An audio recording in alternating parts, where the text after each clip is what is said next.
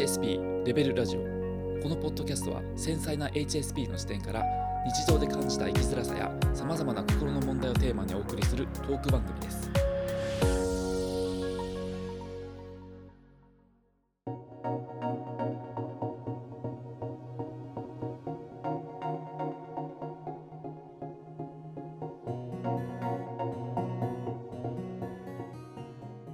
会社、はいその組織の中でよりよく生きていくにはっていうことについて考えていきたいと思うんですけれども、はい。あのまあ、HSP の人ってやっぱりそのストレスのかかり方っていうのが、あの普通の人に比べて、うん。そうです重たいねと。いうかダメージがでかい、主観的なところと周りから見たところですごいギャップがあるっていうか、うん数字にはできないけど、明らかに無視できないレベルで、うん、なんかこうストレスがあるよねっていうところですよね。そうですねやっぱそれがそのうんうんう組ん織の中ではかなり顕著に出てくると思うんですよ、一番出てくるところかもしれないそうでやすっぱね。一番かもしれないですね、ううんん。なんか仕わ事かりでますの人間関係とかで悩んでる方ってのははい多分めちゃくちゃ多いと思うんで、そうですようんね。でどうやったらそのうまく会社の中でうんうんこう生きていけるかっていうところをテーマにしたいんですけれども、はい。例えばその僕そうですのね会社で言えば、はい。あの従業員の数はそんなに多くないんですよね。ほうほうほう全体でももううん30人以下ぐらいなんで、あーうんそういう意味で多くはないでそうすそうそうね。あのそんなにこう、たくさんの人とこう付き合わなきゃいけないっていう煩わしさはない、なるほど。うんところがうんやっぱりその、に人数が限定されてるから例えばその中に嫌な人が1人、毎日その人と会わないといけないとか、まああーそういう制約が出てくるんですよね。結局30人以下だとしても、うんその中の嫌な人と毎日会わないといけないってなったらそうそうそある意味人数は関係なくそうもうその状況がっていうところですよね。そうなんですよね。 うんうん、だからそのそういう部署に飛ばされて顔つけ合わせなきゃいけない人がいるっていうような状況が考えられる職場なんですよ、うちは。うん、そうですね。だからそういう中でどうやったらうまくはい生きていけるかっていうところのいくつかアイデアがあればと思うんですけれども、そうですね、もうそれはじゃあどんなアイデアでもいいのであれば、うんまあ、その中でこう自分が気にしないように工夫するっていうとこうんろもあるし、うんあのーその人との仲をこう改善するような何か手段がないのかどうか探るっていうところもあるし、うんもっとぶっちゃけて言えばうんぶっちゃけもう転職したらいいんじゃないかとか、うんうんあの自分で起業したらいいんじゃないかとか、うんそういうことも、まあ、まあ選択肢としてはありますよね。現実的かどうかはちょっとわかんないですけど、必ずしも組織の中で生きていかなきゃいけないっていうわけじゃないし、そうですそうね。今のな現代の働き方ってやっぱりすごい多様性を増してきてると思うんで、うんうんうんうん、ね、組織の重要性っていうのも薄れてきてると思うんですよ。もうこのコロナの中でそれ一層なんか顕著になってますよね。ね、YouTuber もねたくさん増えてきてるし、本当ですよね。そうなんで選択肢は多いと思うんだけどもうん。でもやっぱりいまだに組織で働く人の方がまあ多数派なのは間違いないまあ間違いないですね。ですよね。そうですね。うーんほ選択肢で言うと、まあ結局、そのバランスうんというんですかね、うんうんあの、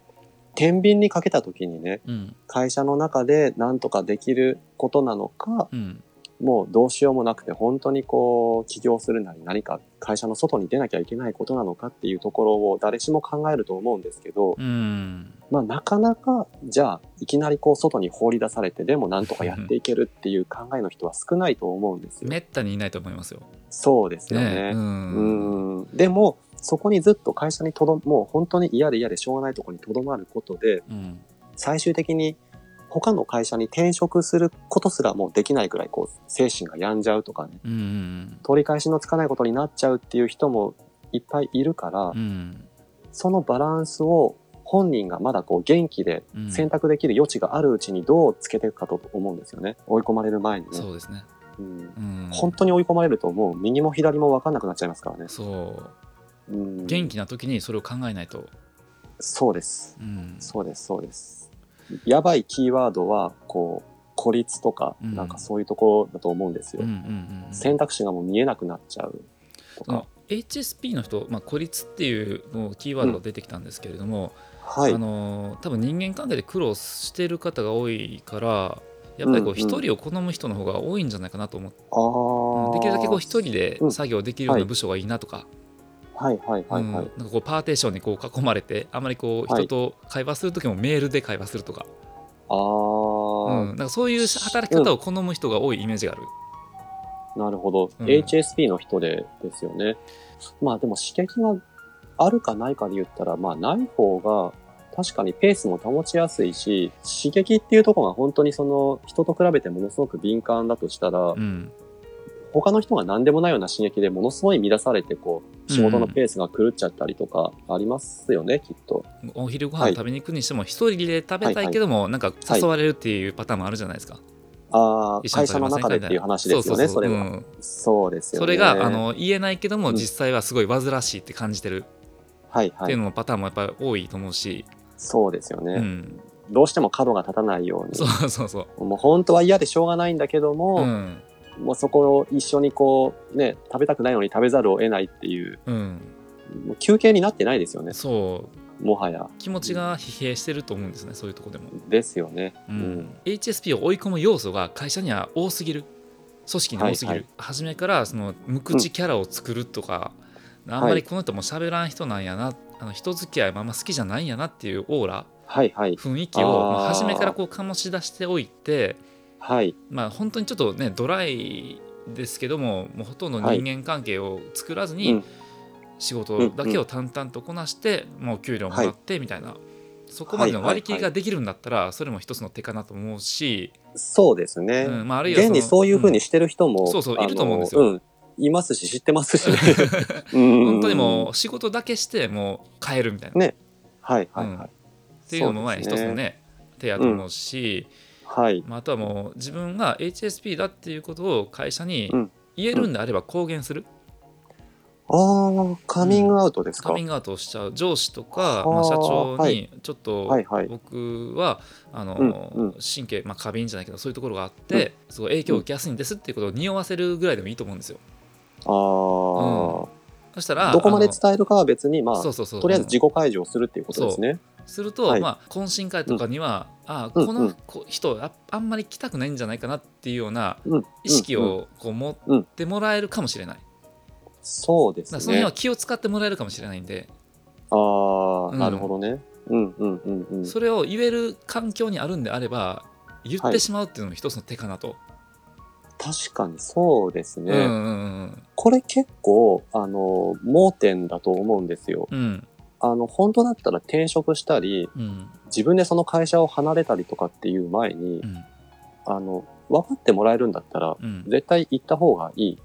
うんっていうところがあると思うんですよね。うん、でもやっぱりこう、でも行ったら、もっともっとこう状況が悪化するんじゃないかとか、あーうんもう全否定されるんじゃないかとか、やっぱりみんなそういう不安があって、うん言えないけども、うんそもそもで言ったら、まずそこが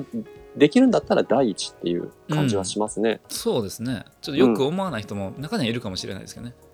まあそうでしょうね。なんでこんな人雇ったのっていうふうにうん思われるかもしれないし、うんね、あの仕事がちゃんとできるような人を雇ってくださいっていう人も中にはいるかもしれないけど絶対いると思います。うんうん、基本的にはやっぱりこう利益を上げるための集団っていう前提があると思うんですよね。そうですねだからその利益を上げるの中に、まあ割とこう円滑にコミュニケーションが取れるっていうところも少なからず含まれてはいるから、うんそこに支障が出るっていうのは、まあ、それを能力不足っていう言葉でくくり、一括りにしたらいけないとは思うんだけど、うん言われたら言い返しづらいところですよね。確かにねうん。やっぱりでも仕事を真面目にこなすっていうのはやっぱ大前提としては必要だと思うんで、そうですね。 HSP の人には余計それが求められるかもしれないうんうん。うんだからさっきその言ってたような、こう、仕事はもうきっちりこなして、うんでもその必要以上にコミュニケーションは全然取らないうんっていうやり方は、あのー結構仕事である程度成果を上げてるとか、そうですねそこまでの信頼をこう勝ち取ってるっていうのが前提になりますよね。僕あの HSP をハンデとして捉えたくないんですよ、あーうんそれはあの障害とか病気でもないし、うんうんそういうハンデっていうふうにあの外側の人間から思われたくない、うんそういう認識をん持ってほしくないんですね、特に会社ではそうだと思うんですよ、うんああ、ハンディキャップがある人っていうのはちょっと色眼鏡で見られることがあるからそそうですね。れだけで、でもすごく損やと思うんで、うんうんうんうんうんそこの認識をねこうどういうふうに持ってもらうかっていうのがすごい重要かなとは思うんですよ。そこは間違いないと思います。そうですね。うん。その反論になっちゃうかもしれないんですけど、うん。この色眼鏡であの見られないようにうん。してほしいとか、こう、やっぱり障害とかハンデやと思ってほしくないっていうとこうん。ろはすごいわかるんですけどうね、ん。どうしてもそういうふうに思えてしまうというか、まあ負の側面ばっかりがこう出てしまうっていう、その一番の場所がやっぱり職場だと思うんですよ。確かに色濃く出ますよね。出ますねそ。こはね。うん。うんうん。これがまあサークルとかね、あの、自分で好きで入ってるコミュニティだったら、うん。それこそ距離の取り方っていうのも自由にできると思うんですけうん。うど、ん。やっぱいざ、そこにいざるを得ない環境で、しかも実力でこう明確にまあ成果が求められるっていうところだからこそ、うん。まあ本当にそこがあの辛いというか、うん。どうしたらいいんだろうってとこですよね。成果が上げられないでそれで結果ば会社の業績にも影響が出てくる、うんとなるとやっぱりその他に働いてる従業員からしても、やっぱりその間接的に迷惑を被るわけじゃないですかやっぱり。そうですまあね。そういうところがあるとやっぱりちょっと HSP の人に対しての当たりは強くなる、うん。それは絶対にあると思いうまんす。となるとやっぱちょっと損ですよね、そうですね。うんだからひょっとしたら組織っていうもの自体が HSP ともう相性が悪いのかもしれない、いいか悪いかで言ったら、うんこれ結論悪いっていう気がするんです けど。うんまあ、どそううですそう結論付けたくはないですけどねやっぱりそあーの何かしまらあまあそうですうんあの方法はあると思うんですよ。そうですね。うんでも自己開示をどのくらいこう、うまいことやっていけるかっていうのうが、んうん一つの何かこう、突破口までいかなくても、うん、きっまあか小けさといなうか、こう、ううんん、きっかけにはなるのかなって思うんですよ。現状今の組織がそういう、うんうんまあマイノリティじゃないけどもそういうちょっとハンデを持った、特徴を持ったような人に対して優しくはできてないのは間違いない、そうですうんね。それは間違いないと思うんで、それは間違いないです。うんもうマイノリティってある、もうマイノリティであるからこそですよね。マイノリティの人ばっかりにこう気を使ってたらやっぱ社会のバランスもおかしくなるし、そうですうね。ん、結局は多数派の声がもうやっぱり強いっていうのは現状なんで。うん。うんですね。そことこうどう折り合いというか付き合っていくかっていうところがまあ課題ですよね。そうですうね。んはい。結論的に言うと、うんまあ、選択肢としては、こう、もうその環境を離れるか、うんその環境の中でうまくやっていく。で、もっと言えば、こう、カミングアウトするなりして、ちょっと自己開示をして、そうですね。周りの理解をうん、進めていくっていうところですかね。を一度試してみるっていうところですね。そうですね。うん僕ね、今思ったんですけど、そうのん具体的な伝え方、自己開示の仕方っていうところは、うんあの、また別にこう、話する機会があってもいいくらい、あそうでいすね。ろんな工夫の余地があると思うんですよ。うん、うん。そこもまた話できたらと思いますね。そうですね。はい。はい、ありがとうございます。はい。ありがとうございます。はい。番組ではリスナーからのお便りを募集しています。ご意見、ご質問、ご感想などフィードバックをいただけると大変嬉しいです。概要欄にリンクを貼っておりますので、そちらのフォームからお送りください。また、メールアドレスもございます。メールは hsp.levelradio.gmail.com です。お便りお待ちしています。